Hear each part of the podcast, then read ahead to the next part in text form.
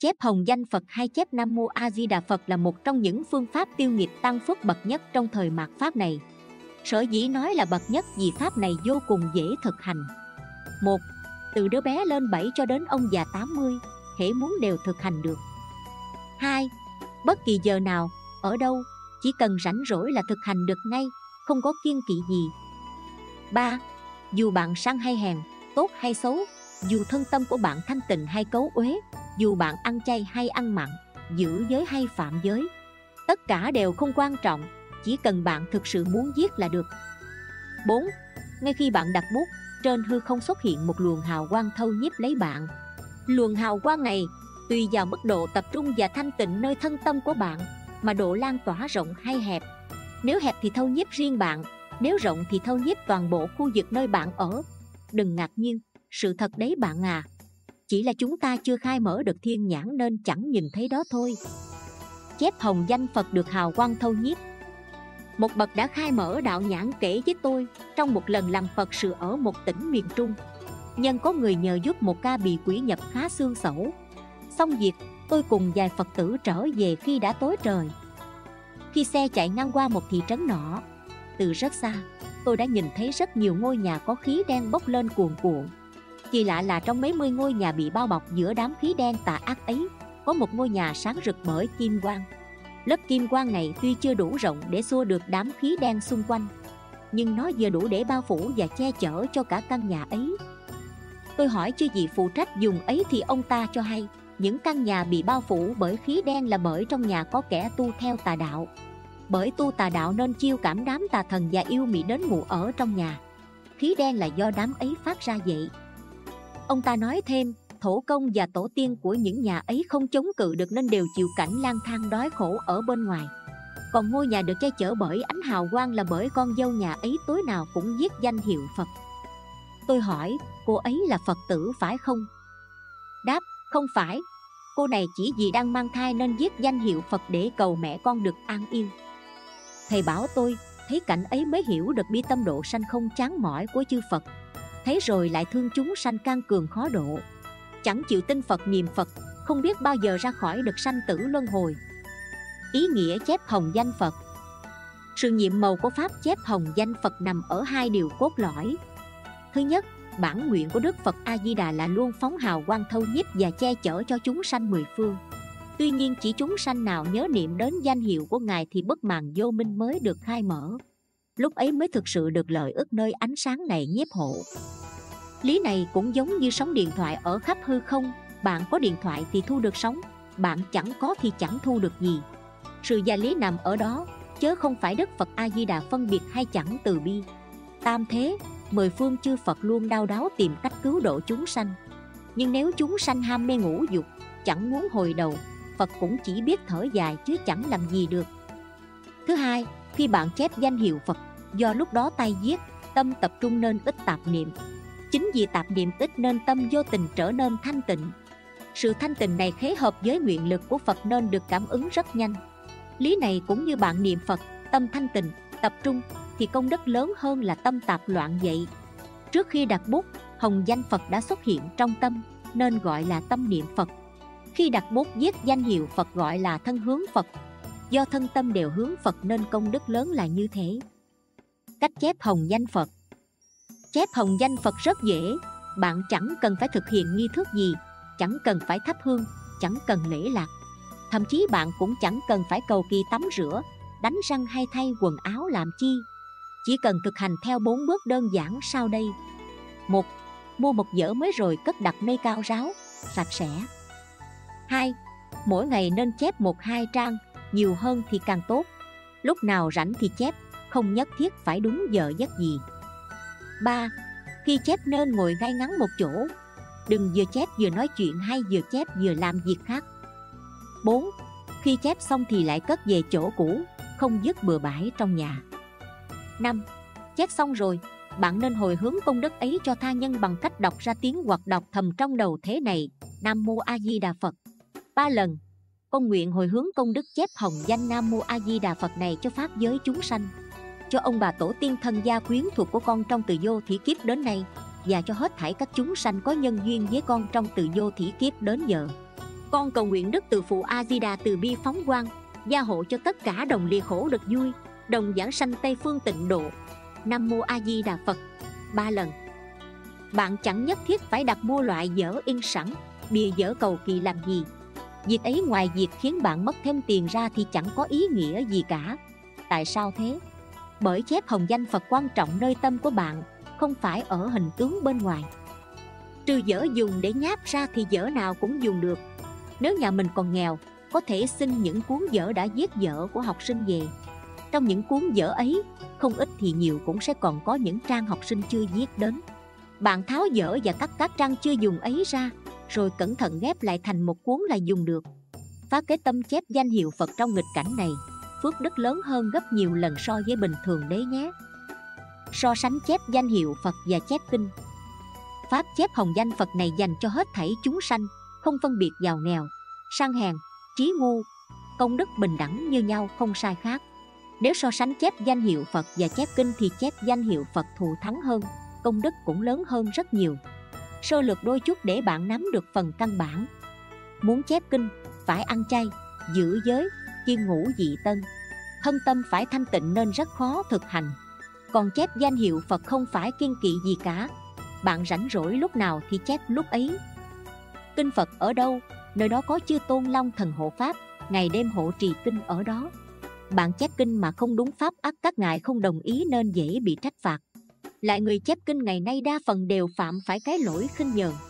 Bởi thế nên công đức lớn, mà tội khinh nhờn cũng không hề kém cạnh một mai khi nhân quả chín mùi. Hai nghiệp ấy, cái nào đến trước thì thọ hưởng cái đó. Còn chép hồng danh nam mô a di đà phật thì cứ hễ chép là sanh phước tiêu tội. Hễ chép thì được ánh hào quang của phật a di đà âm thầm thâu nhiếp, bảo vệ. Như vậy, tương quan so sánh hơn kém, dễ khó, giữ hai pháp, thiết nghĩ không cần phải nói thêm làm gì nữa. Những câu chuyện cảm ứng chép hồng danh phật. Xin chép lại đây đôi câu chuyện làm minh chứng đều là do tuệ tâm tự mình chứng kiến. Bạn đọc nếu tin thì thật là tốt lành, bằng nếu chẳng tin cũng xin chớ hủy bán mà mang tội. Truyện thứ nhất Chép danh hiệu Phật được thoát khỏi kiếp nạn chồng bạo hành.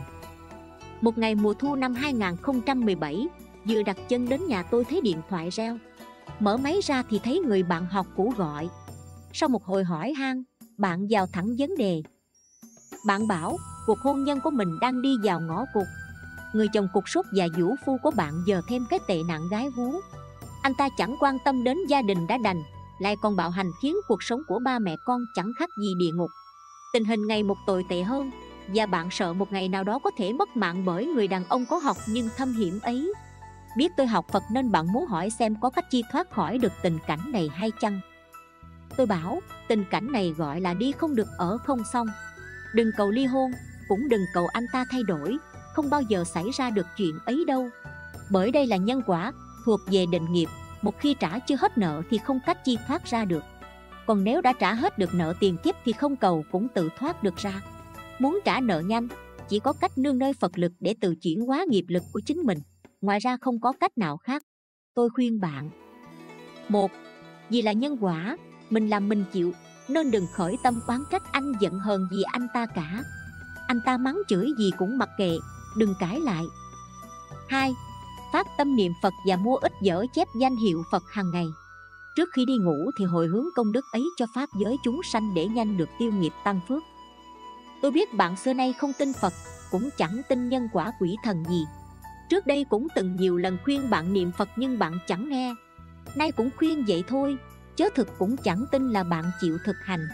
Tuy nhiên vì nay đã ở vào đường cùng, chẳng bấu díu được vào đâu nên rốt cuộc bạn cũng chịu ôm chân Phật. Vì không có tính tâm nên có ngày bạn chẳng niệm được câu Phật hiệu nào. Chỉ có buổi tối là chịu ngồi viết hai trang Nam Mô A Di Đà Phật. Bạn thực hành như thế sau khoảng 4 tháng thì nghiệp chuyển. Bạn bảo từ ngày chép danh hiệu Phật Tuy thỉnh thoảng vẫn bị bạo hành. Tuy nhiên mỗi lần bị chồng đánh đập, ném đồ Bạn luôn cảm giác có một bàn tay vô hình nào đó che chở Khiến thân thể chẳng bị thương tích gì. 8 tháng sau ngày bạn chép danh hiệu Phật thì điều kỳ diệu xảy ra. Ông chồng tự giải thoát cho vợ, đề nghị ly hôn. Không những thế, nhờ bạn chẳng đề nghị chia con hay tranh chấp gì Nên cuối cùng thế cuộc xoay dần như thế nào đó Cuối cùng cả hai đứa con đều được về ở với mẹ. Chuyện thứ hai Chép danh hiệu Phật được khỏi bệnh. Bài này vốn đã đăng trong chủ đề chữa bệnh bằng Phật Pháp Nay chép thêm vào đây cho bạn đọc cùng biết. Ngày vào một tỉnh miền Trung Hồ Trì Đạo Tràng Thầy tôi gặp một trường hợp kỳ lạ. Trường hợp này là một điển hình về sự nhiệm màu của chữa bệnh bằng Phật Pháp. Chúng sanh dù can cường khó độ cách mấy Chỉ cần quay đầu lại là bờ. Cảm ứng đạo giao không thể nghĩ bàn. Ông là đại tá quân đội về hưu. Hơn 70 năm sống trên đời chỉ tin những gì bốc được bỏ vào miệng. Từng vào sanh ra tử nơi các chiến trường nên những thứ như ma quỷ với ông là điều nhảm nhí. Cõi nọ giới kia, từ thần tiên cho đến thánh Phật qua lỗ tai ông chẳng khác chi nước đổ lá khoai. Bà vợ ở với ông gần hết kiếp người, Dù cũng chẳng biết Phật là chi, Nhưng thỉ thoảng bà vợ cũng theo phong trào, Cùng các bạn già đi lễ chùa, Làm công quả. Ông biết bà đi chùa nên chửi mắng rồi cấm tiệc. Từ đó bà hễ muốn đi chùa thì phải nói dối ông mới khỏi nhọc đầu. Ông bị sương chân nhiều năm, Cứ tập tỉnh chớ chẳng đi lại được bình thường. Gần 10 năm trở lại đây lại thêm mắt mờ tai lãng, Tánh tình càng thêm cạo cọ. Vì dùng biên địa nên người ở đây mù mờ về Phật Pháp. Thầy về phải nghĩ đủ mọi phương tiện để dẫn dụ chúng sanh. Thấy đám trẻ con ngoài thời gian học thì ôm điện thoại, youtube và game suốt ngày. Thầy bảo Các con tập viết danh hiệu Nam Mô A Di Đà Phật. Cứ hễ viết xong một cuốn hơn 200 trang thì thầy cho 200 ngàn. Thời gian đầu chỉ có một vài bé viết. Cứ hễ xong một cuốn Cầm qua thất đưa cho thầy thì nhận tiền ngay. Quê nghèo Thấy kiếm tiền dễ nên dần dần trẻ em tham gia viết nhiều lên. Không chỉ trẻ em mà người già cũng viết. Cứ hễ ai viết xong là có tiền. Bởi thế nên chút tiền tiết kiệm ít ỏi của thầy ngày càng dơi đi. Dăm hôm nữa tháng lại thấy bảo tôi, Thầy mới đi ngân hàng về. Tôi bảo, quả này thầy trúng độc đắc rồi.